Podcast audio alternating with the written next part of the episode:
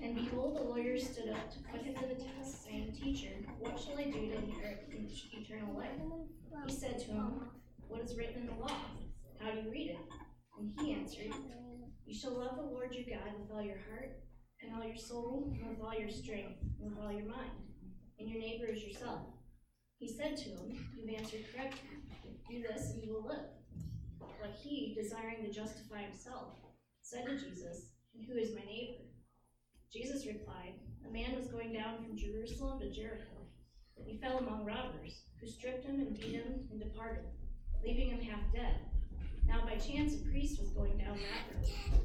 When he saw him, he passed by on the other side. So likewise a Levite, when he came to the place and saw him, passed by on the other side. But a Samaritan, as he journeyed, came to where he was. When he saw him, he had compassion went to him and bound up his wounds, pouring on oil and wine. Then he sent him on his own animal and brought him to an inn and took care of him. And the next day he took out two denarii and gave them to the innkeeper, saying, Take care of him, and whatever more you spend, I will repay when I come back. Which of these three do you think proved to be a neighbor to the man who fell among the robbers? He said, The one who showed him mercy. And Jesus said to him, You go and do likewise extra gold because he took his. Be to God. That's what he's going to to. I didn't know that I sent Roosevelt back to give me a Bible because I had forgotten mine. I couldn't find it. Yeah, I know that. Um, I meant on the shelf over here where, where the hymnals are. Which handle? Which hymnals? The only ones we have. Where do we get them for morning prayer? Oh, these ones? Yeah. I only have myself to blame for all of this. Um, thank you, Rosie. What was Rosie looking for? Uh, the kids are invited to kids' church in the library.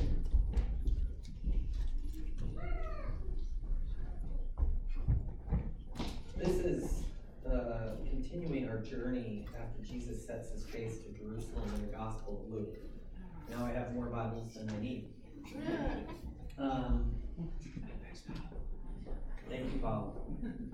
Um, and what we saw in the last scene was that Jesus tries to enter Samaria and he reaches the Samaritan sort of opposition. And the disciples are like, uh, should we call down fire upon them, which is a natural reaction to anybody who opposes you. Um, and Jesus says, no. Um, and then we talked about how that's a setup for this parable. We heard this parable of the Good Samaritan, which is this next spot. They go from, and this is proper to the historical context and proper to the Jewish mind of the time, and proper to what I think will connect to the depth of this parable, proper to the ancient mind. People are made up of boundaries and groups and we's. We we are Jews. We're um, uh, we're Samaritans. We're Romans. We're this. People are made up of bounded groups, and so it's not just Jews or people who struggle with this idea of like who is in our corporate identity or not, but it's all people at this time. And the fact that it seems like we do that less at this time, if you were if you read the email this week, it's it's due to the cultural inheritance of Christianity and Judaism in the West. Is that uh, and Tom Holland was the reviewer who I heard the book I noted Dominion, which is I think a bestseller right now, where he notes that the modern world, the idea of individual rights, the idea of, of, of compassion being central, the idea of kindness, the idea of equality actually starts with the crucifixion of Jesus Christ. Now, Tom Holland, I still don't think is a Christian. His only point is that what shifts the West into a different cultural inheritance is what comes out of Christianity's universalizing influence of Judaism. All that to say, um, we've shifted perhaps into a time where this seems more normative, um, but even then, it still exists for us sometimes. Is are those people in or out our group? Um, my family, and we've isolated it down to maybe the individualized family is more important than everything else, but but even that's a we and them type thing. Um, and what the fulfillment of the Samaritan thing is going to be is, is, as we've talked, is that Luke is paired with Acts, is that they end up as a mission to be brought into what God is doing. So Samaritans go from the opposition to this parable about one whom is good, hence what we all call this the parable of the Good Samaritan, which incidentally is not in the text. We don't call him the Good Samaritan in the Bible, so that's an imposed interlay. And then there's this mission to them. And so Jesus is changing this notion of insiders and outsiders and who participates in what the God thing is doing throughout this whole sort of intercourse. And one of those is the Samaritans, who are sort of the peak enemies we talked about. They're they're syncretists. They have their own uh, sort of religion that sort of modified Judaism. Um, they've uh, opposed sort of the building of the temple. They have their own temple. Um, the conflict between Samaritans and Jews is peak. It's, it's one that's one of the toughest. And so, um, in this interlaid conflict is one that Jesus enters into and transforms, and transforms in a way that sort of says that all are sort of going to be brought into this kingdom thing that Jesus is doing. But this text, in reading it during Lent, uh, I think sort of focuses on that line of that the lawyer wanted to justify himself. We'll get to that as we go through the story, but I think one of the things that could overarch much of this is, is the ways in which we seek to justify ourselves. Now, classic sort of Protestant theology, it's your good works that you seek to justify yourself by. It's good works. And, and one of the things that concerns me as we go through this story is the ways that it's been weaponized against other people to sort of say that these are the good works, these are the things. There's this thing in Matthew 25, which I've yet to preach on here yet, and there's a couple different interpretations of that passage. If you're familiar with the sheep and the goats, is the sheep have helped Jesus when he has been naked, hungry, and lonely, or those people, and Christ says to them, Surely what you've done for the least of these, you've done for me. And the goats didn't do that. But what's noticeable to me when you read that passage is both groups respond, one, master, master, which means both recognize this one as Lord to some degree. And the second is that both groups didn't know what they were doing. Both groups say, When did we see you that way? And so that text, like this text, has been weaponized to say, Make sure you're doing these good works thus defeating the whole purpose of the parable because the parable, neither group is going, well, that's obviously Jesus. It's almost to say, as if after reading that, I help the people who are naked, hungry, and this and that and the other, because they're Jesus in a weaker disguise, defeats the point. I mean, Christ, when he comes in his glory, as that parable suggests, will certainly be proud of you, I'm sure, but it's not the same as doing it out of the connection to the one who has transformed your life. So the parable of the Good Samaritan has been weaponized in multiple ways too, is to sort of say these people and do these things and this, that, and the other. And it's incidentally its growth in culture, um, as, as we have many things named, uh, named Good Samaritan. Particularly, one of the most favorite is Good Samaritan laws. If you try to be Good Samaritan, they can't sue you. Welcome to 21st century North America. If that's not, again, I don't, I can't use irony. Brian knows this because I'm confused by what Alanis Morissette means by ironic and whether that's ironic or not. Ray and Kim have tried to straighten me out on this too. It's not ironic, right? It's just a bad circumstance. Yes, if you're not familiar with the song, listen to it if you want. but um, you're not missing anything. Point being is, if that's not any more ironic, is that we have laws to protect people from getting sued for trying to do good things, and we call them Good Samaritan laws. But we have Good Samaritan hospitals, Good Samaritan ministries, and it's one, and, and Christians should, should always have pause when these things reach sort of peak level in which you're not actually discussing sort of the text that's there, but just sort of a grander interpretation of what this means. There's actually no sort of hinge upon, like, okay, so we're reading Luke 10, and this is the context in which it comes out of. It's more born out of our, our own sort of mass knowledge of this thing. And so, what I want to do is return to the text today, return to the parable itself, and hopefully it can strike us as weird and odd and as, as off, as, as struggle as it was at its time. Now, I will say that I learned too much about the parable of the Good Samaritan this week. Um, there are about, I mean, you could say there are a hundred different ways to read the parable, which is sort of true of all the parables, but I never really reasoned that with the parable of the Good Samaritan. So what we're going to do is walk through it and I'm going to make observations on the text, and if some of you are like, well, that's what a sermon's supposed to be, and then joking back in your head that I didn't get the memo on that, um, that's fine. Um, but point being is, I'm going to make observations on the text. Some of them might be contradictory into the overarching point of, if there is an overarching point to the sermon. But the, the, the observations are meant to provoke out of the parable as if we were the first hearers of. So, point is, I'm not going to be able to make complete sense of this parable into a nice, uh, nice box today.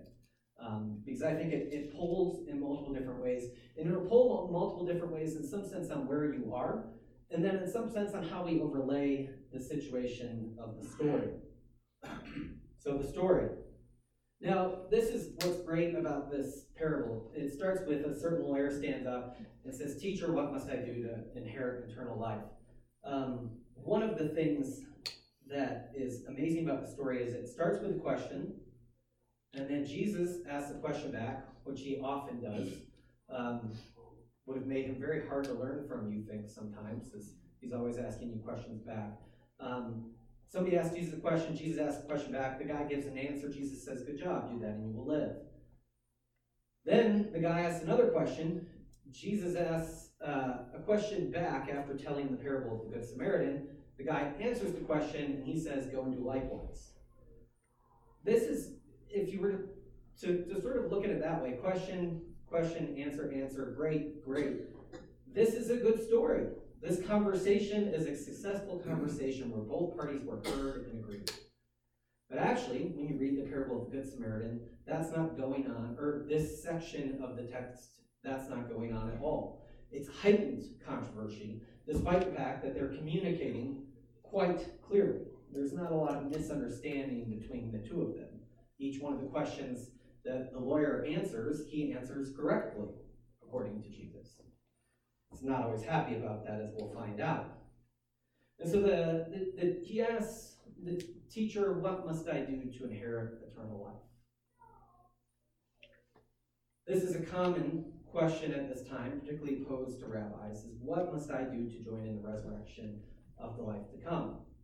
What must I do to join in this good news? What is the pinnacle of this? And as we've talked about before, the Jews have about 600 plus laws, I forget. Um, but the point is, is the common question is how do you discern these? And in a different gospel where Jesus sort of deals with the same answer to this question, it's like how do you weigh them? Um, and Jesus says they all hang together on these two commands. But there's this commonality to this question. And Jesus asks the question back, what's written in the law? How do you read it? Which is sort of the common way of asking this question back is as you read the 600 commands, as you read the Torah, which law is often a stand-in for Torah, not the whole Old Testament, is how do you read that? How do you weight it? The lawyer responds, love the Lord your God with all your heart, with all your soul, with all your strength, with all your mind, and love your neighbor as yourself. Now, in Matthew and Mark, this comes out of Jesus when he's questioned. And actually, at this time, this is a common way to weight the law. Jesus did not invent this version of weighting the law. One of my favorite stories about this is a rabbi was asked by a, a Gentile, uh, somebody not in the faith, can you recite the whole law for me? And he, while standing on one foot, and the rabbi stands on one foot and says exactly this, um, and says the rest is commentary, which I don't think he said, but um, something along those lines. And then the person converts. Um, easy conversion for that rabbi. Um, but it's common to answer the question this time, which is why this lawyer has this answer on hand. And one of the things we read this morning is that passage from Leviticus where this comes from. Is if you don't know, this is a combination of an answer from Deuteronomy, which is sort of the heart of Jewish spirituality, the Shema. Love the Lord your God with all your heart, with all your soul, with all your strength, with all your mind, recited every morning by Jews. The second is love your neighbor as yourself. Now, I know many of you heard me say this before, but there's this notion that Christianity shouldn't be concerned with all this other ethical stuff and this, that, and the other, because it's really just about love and why do we need the Old Testament and all that. Both these answers come from the Old Testament, and both these answers are situated in particular stories, in particular times and places. um, and yet they're used in a universal way. And then what, um, Brian, you read Leviticus for us this morning. Um, there's a lot of stuff we say yes to in that section. We often think because there's not a lot that Christians say yes to in Leviticus, but really one of our peak commands comes from Leviticus. One of the things I was thinking about through that, and it relates somewhat to the to the sort of the weaponization of this text or how we use this to judge against other people, that's pertinent, I think, for our context and our time, is that um, it said to to judge the poor um, fairly and to not show favoritism towards the rich. I think we're very wary and worrisome about showing favoritism to the rich. We still do it, um, and it is a natural temptation among us. And I think there are places in our culture that still show, don't judge the poor fairly. Well, it's their fault, this, that, and the other, and they don't listen to the plight of the poor. But I think one of the things that perhaps has changed for us is we live in a culture, and there's a great study on this done by two psychologists, I think, at Stanford or Harvard, one at big school, about how that if you can claim in certain contexts of our society marginalization, then somehow you have power. I think we're all familiar with this in some ways, is that if you can claim that you know you've been abused in this way, or this has been a challenge, or that you're connected to this historically discriminated people group, which could be race, race, sex, uh, um, learning disability, disability, whatever, um, that there's power that somehow is gifted to that. But I think what Leviticus reminds us of, as easy as it is to show the temptation towards the rich, we can equally show a temptation towards not being fair to those who are in poverty. By making them a group of people without sin or without struggle. And I think it's a unique temptation today, um, in which power is sort of versed in those ways. I'm aware this is controversial, um, um, but I think it's a reminder for us as we love our neighbor as ourselves, and in this context of this of this passage being used here, is for us to be wise and to know about this. The quote on the back of the bulletin from Flannery O'Connor. Um, if you're familiar with Flannery O'Connor, she's meant to shock you. Um, I have my bulletin where I leave it. Um, uh, she she obviously imposes to shock, but what she says is that uh, and the key part of this, it is tenderness which, long cut off from the person of Christ, is wrapped in theory. When tenderness is detached from the source of tenderness, its logical outcome is terror. It ends in forced labor camps and the fumes of the gas chambers. Um, compassion ends in those places. And what O'Connor is trying to say is that today we check our minds when it comes to compassion. We don't think through things. Compassion is the ultimate good. Compassion is just truth itself. If we put you in a situation where you are called to feel empathy and compassion, you are driven to do that.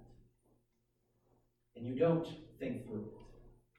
And anybody who thinks through compassion, and this I've seen happen to various people, and sometimes correctly and sometimes wrongly, is instantly cold, brutish, and enemy. Compassion is feeling, and feeling is good.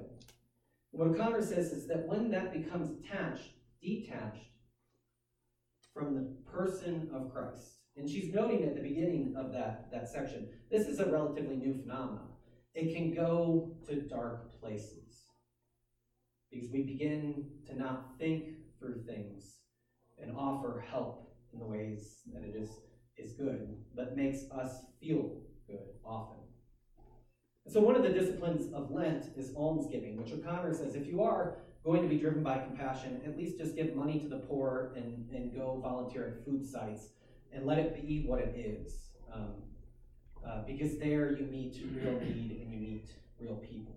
Um, and so that's an argument for renewed almsgiving. Um, but this is how the lawyer summarizes the law. That was our longest aside. now we stick with the story.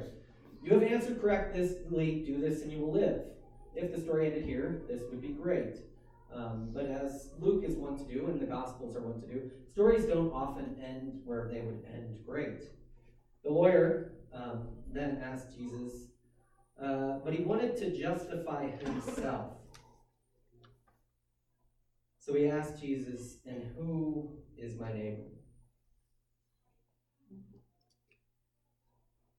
The lawyer wants to find a way to say that these people are in and these people are out.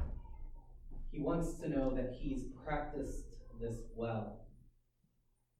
He may have, have had a chance to be practicing and living in this way and, and being a lawyer and teaching other people that this is the category of what neighbor is.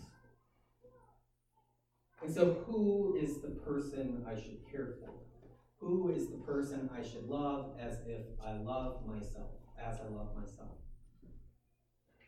Um, there are multiple ways you could give a very clear answer to this, but Jesus tells a story, which I think tells us something about the wisdom of who Christ is. He doesn't give a direct answer to this question. And I think it's a very important thing we'll see at the end, but it's worth pondering is that he could have just said, well, anyone. The person who lives on your right or left. All people are created in the image of God, therefore all people. There are answers that we routinely accept, and there are answers that Jews might have accepted at this time. Later in Leviticus, after it says you're called to love your neighbor as yourself, there's things that extend this to the foreigner. Now, Jews at that time sort of neglected that portion of the, that law. It should come as no shock to us because we also neglect portions of what we're called and told to do. But they've sort of laid that off and said it's for the people on the interior, it's for the people closely related to us. Now, incidentally, if uh, a rabbi at this time, and it's hard to know how many Jews participate in each one of these answers, but a rabbi at this size says if you get alms from a, a Samaritan, you're actually delaying the amount of time it takes for God to fulfill his mission here. So there's also about who you can accept help from. If for some reason you receive charity from a Pharisee or a, a Samaritan, somehow you've, you've tanked the whole product of Judaism. So we don't live in this sort of frame, but that's sort of what this, this, this text is struggling with at the time. And so the story Jesus answers with is that a man, and everybody I think says this is fair to assume that this person is a Jew, goes down from Jerusalem to Jericho where he was attacked by robbers. The road from Jerusalem to Jericho is about 17 miles, and it's pretty much all down. So that hill down from Jerusalem to Jericho is just straight down. And it's a, a, a plot of land that was often controlled by robbers. Uh, it's not a safe place to travel at this time. Now, what's interesting is that the hearers of this parable, the, of the most person, the people they might be the most sympathetic to, is the robbers. Because the robbers, there was a certain group of robbers in the ancient Near East on this road that were using the violence as sort of a uh, in a terrorist way to say that you're making money off the empire. You're making money off this thing that is not connecting well for us. And so the robbers see themselves as sort of vigilantes who take, break, steal your stuff, beat you up, and leave you on the road to tell you to stop making money from this transaction back and forth. Um, the robbers could be people that, of all the people in this, the lawyer, I mean, we have jokes about lawyers. Um, the lawyer may not be the most sympathetic person in the parable. Um, the guy beat up may not be the most sympathetic parable. The robbers might be the most sympathetic people in the parable in this time at this place. But the parable is full of sort of people that we should struggle to sort of think through and with. They stripped him of his clothes and they beat him and they left him away, leaving him half dead. A priest happened to go by the same road, and when he saw the man, he passed on the other side.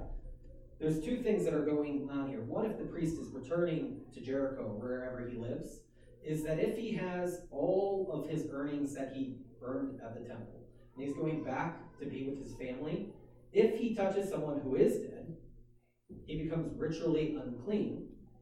And all the stuff with him, there are some interpretations, also becomes ritually unclean. So if he went to go work at the temple for quite a period of time, and he comes back with his, his payment for his work, his almsgiving, his, or his receipt, receipt of giving, and he stops and touches a dead person, and it says that this guy's half dead. and there are other things that might make him unclean by being associated with him, he loses it all. So the priest crosses to the other side. The next person, um, a Levite, when he came to the place and saw him, passed to the other side as well. In this culture, first off, like I said, that there's some of this is like, well, that makes sense. They should be doing that. Or if he's going to the temple, this is the other thing. If the priest is ritually unclean when he gets to the temple, guess what he can't do? Be a priest. Can't be a Levite. And so there's a sense in which it makes sense at the time, too. Another thing that happens at this time is one body is left as a booby trap for other bodies. To stop on the road between Jerusalem and Jericho and help somebody else is to put yourself at risk for the next robber or robbers hiding to beat you up and steal from you as well. The rational person reading this parable at the time doesn't think there's much wrong with what these two people do. For us, that we can jump to like, well, that's horrible and this, that, and the other. Should we should pause for a second and sit with this can make sense. Because if it just seems wrong and this, that, and the other, then the rest of the parable doesn't make any sense. The shock of the parable isn't going to be there if you just think that those people were entirely wrong and horrible. It's like, we've already judged them too much. We're not going to get much further by going further down the road to the parable. So if you spend your sort of notion that this is what they were supposed to do, and it, they were supposed to do that, but again, life is complex. Um, there are other concerns, there are other factors. Um, you can make these people into an enemy real fast, which again is, is the weaponizing of this text. Or you can sit with it and say, um, this is a dangerous road. This is a dangerous place. This guy doesn't seem like he's going to make it. There's when you pick him up, there is no hospital you can drop him off. So for me, it's like, oh, I don't know, throw them in the back of the Subaru. I have plastic mats back there so I can wash out the blood, um, and then just bring him to Glenwood Springs Hospital. Doesn't exist at the time. Not factoring in the fact that I would be unlikely to do that because I know my own humanity. I'd like to say I would. But even if I were likely to do that, the benefits that we have today didn't exist for them then. So before we move on, don't think of him as evil. But a Samaritan, as he traveled, came where the man was, and he saw him, and he took pity on him. A Samaritan, an outsider, Samaritan with um, less place of safety in this land than Jude has, is the one who stops and has pity on him. A better translation, I don't know which one you guys have, might be compassion.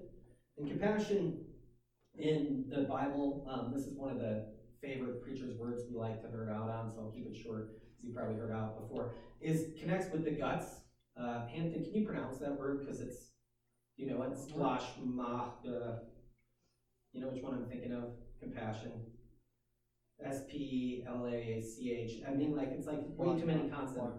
Splagnatia or something. Splagnatia, that's the way I would have gone with, I think. Um, I didn't even bother to try and do it. But anyways, it's, it, it has this internal feeling. So for them, compassion you felt in your stomach, in your gut. He has compassion on him. He feels discomfort in his own body for the person he sees on the side of the road. The Samaritan feels that, and this is where the story, if we, I'm going to pause and read it slowly, goes over the top. He went to him and bandaged his wounds, pouring on oil and wine. Then he put the man on his own donkey, brought him to an inn, and took care of him. Then the next day, he gave out two denarii and gave them to the innkeeper. Look after him, and when I return, I re- will reimburse you for any extra expense you may have.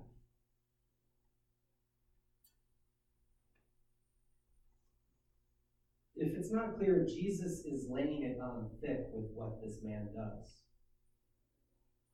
He stops, he checks on him, hey, he's not half dead, here's some water, get yourself home. He stops, he puts him on his donkey, brings him to an inn, and says, It's your problem now. Um, he stops, he helps him. He stops, he he went to him and he bandages his wounds. The aspect of care, if you read this too fast, you miss. He stops and he bandages his wounds. He pours oil and wine on him. This would seem like a waste to many of the hearers. It takes time to sort of pour out oil and wine on him. Then he puts him on his own donkey. He takes, displaces himself for this person. He puts him on his own donkey and he brings him to an inn and took care of him for a day. This person in agony. So here, so far, A plus. But Jesus goes a step further. Then the next day, he gives money to the innkeeper and says, Look after him. And when I return, I will reimburse you for any extra expense you may have.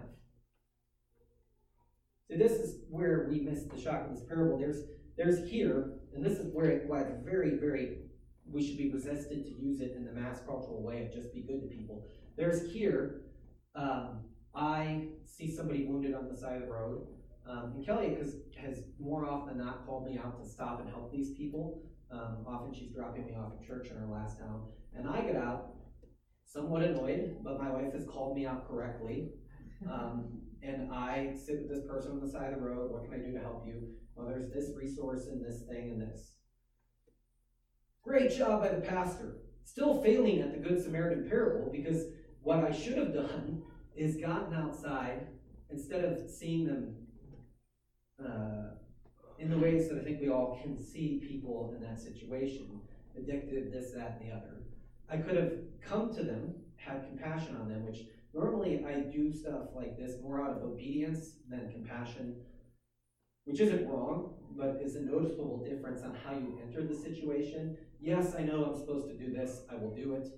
Um, I feel for them.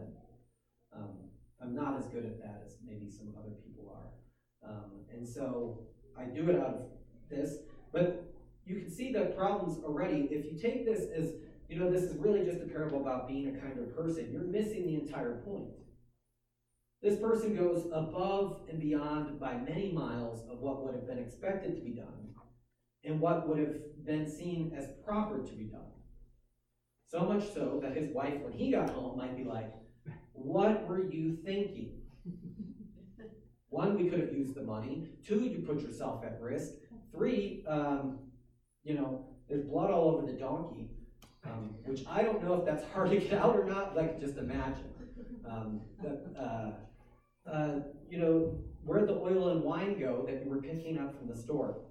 They didn't have stores at this time, so when he uses the oil and wine, that's a bigger challenge too, because you don't reimburse it the same way we do. Well, I'm out ten dollars, I'll just go buy more oil and wine. Where'd the oil and wine go? We miss so much if we make this into the quick and easy parable. Which of these three men do you think was a neighbor to the man? Jesus asked them. This is the question again uh, was a neighbor of the man who fell into the hands of the robbers.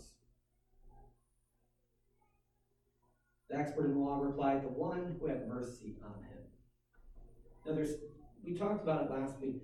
For this man, it would have been very hard to use the phrase Good Samaritan. Because it would be like for some Christians saying, we, we could pick on either side.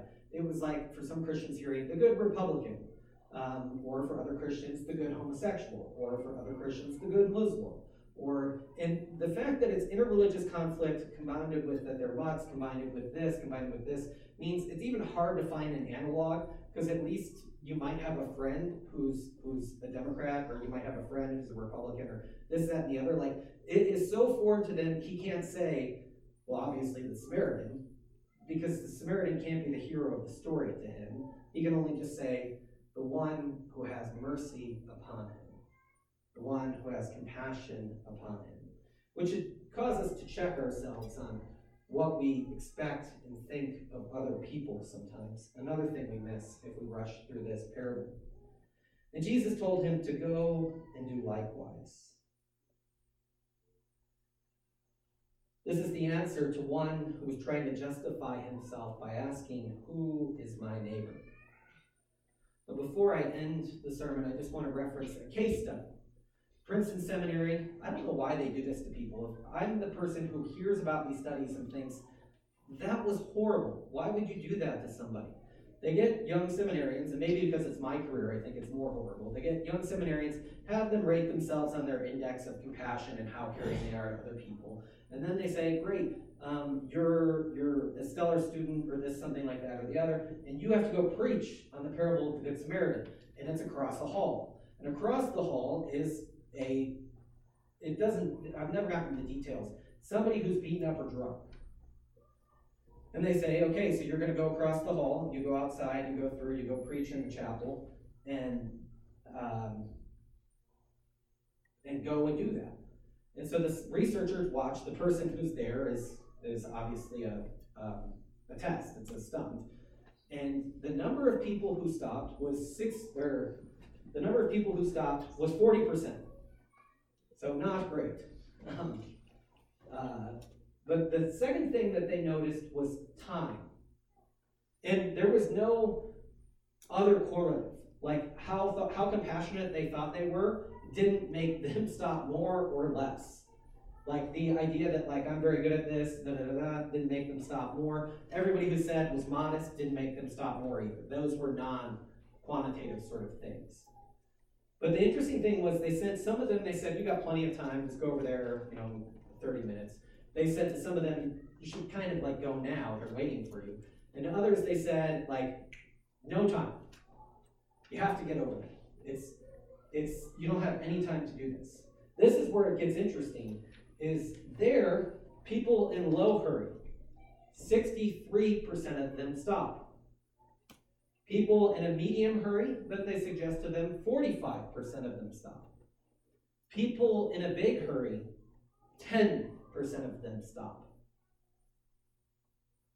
Now, I don't know about you, but often when I ask people how they're doing, they say busy. They're stressed. They're in a hurry. They're moving around fast. If you wanted to have a society that was able to practice compassion a little bit better, it would have to be, according to this study, a society less in a hurry and less busy and less jamming everything in. An author I like um, was worried about his road rage. Wrote an essay about this.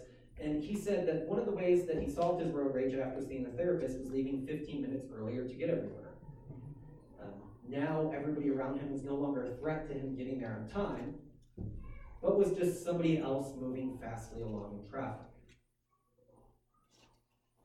One of the things I take from that study and what does it mean for us to be inspired by the parable of the Good Samaritan today is have time in your life. Don't always be in a hurry. Because as much as you may think, oh, I'm really great at compassion, as much as you may think I'm not that great at compassion, it doesn't really matter, according to this study, and others have been done to sort of correspond. What matters is how you view the resource that you have. I have all the time in the world. I'm more likely to deal with the interruptions that come along the way. Every minute of my life is planned, and anything that gets in the way is a hindrance to the goals that I have. You'll be less likely to be friendly to the person who comes upon the way. There are lots of places to end this sermon. Um, the go and do likewise phrase is one that I think is a challenge to us because it's not quite clear. The man wanted to know who is my neighbor. And Jesus, in some sense, makes it that neighboring is a two way act. You become a neighbor, you are a neighbor. There is no somebody out there who you classify as neighbor and they'll care for them. You exist in an act of neighboring. And so Bonhoeffer, we talked about last week, summarizes it this way. The question, who is my neighbor, is the final question of despair or hubris in which the disobedient justifies itself. The answer is you, yourself, are the neighbor. Go and be obedient in acts of love. Being a neighbor is not a qualification of someone else. It is their claim on me, nothing else. Every moment in every situation, I am one required to act to be obedient. There is literally no, uh, I typed this out, literally no, no one to ask about someone else's qualifications. I must act and obey. I must be a neighbor to the other person. In some sense, he makes this man his neighbor. He says, Go about being a neighbor to other people, go about neighboring. Now, the last thing that I want to say about this parable, which is the most counterintuitive because of the way it's been overutilized in our society, which is man wants to justify himself, and only God is one who justifies. Jesus has this habit of teaching in Luke and in Matthew and Mark and John, of teaching high, high standards for how you should live. Love your enemies. Somebody slaps you in the face, turn the other cheek. Be perfect as your heavenly Father is perfect. The parable of the Good Samaritan I think when we properly sit with it under the guise of how do I justify myself, is an inspiration to us. It's something we find comfort in, and yet it's something that properly, like those teachings, brings us to confession, to the ways that we fall short of the one who walked the path before us. So I grabbed instead of my Bible was St. Augustine's commentary on the Psalms, and he ends one of the ones we did, the Psalms of Ascent, Psalm 126, with this psalm and this journey has been used to inspire you towards kindness. And so remember, a certain man went down from Jerusalem. And that man fell into the hands of robbers, was beaten up, left on the road, and such and the other. He says, That is all of us who follow the plot of Adam. And yet there is another who walks the path, who's not able to be corrected by law. If law could do it, there would be no need for this teaching because they have the law.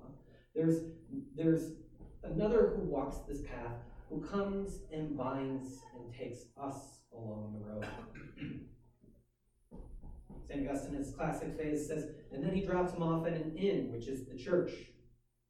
And the innkeeper is the teacher there who is now going to care for this lost and broken one who was found upon the side of the road, picked up by Jesus Christ, and instruct him in the journey back upward the mountain to the heavenly city. This parable is hard for us. It's meant to be hard for us because the model we follow in Jesus Christ is one who goes beyond in so many ways. So what we see in this parable is Jesus who comes, binds our wounds, anoints us with oil, gives us wine, and brings us to a place to be restored to a relationship, awaiting that journey to the heavenly home. Let us pray.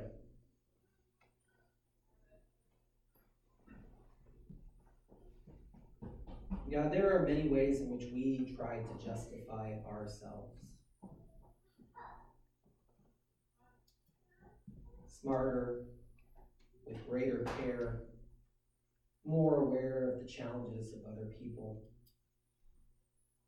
better at running a business, better at raising a family, better at caring for those people who are in our circle, but not the people on the outside. God, what this parable can do for us is free us from the need to justify ourselves. To find that we exist in a relationship called neighboring with other people all the time. To ask who is my neighbor is to try and find some out of that relationship. many as the efforts to justify ourselves are to undercut the gospel and the claim that you have on our lives.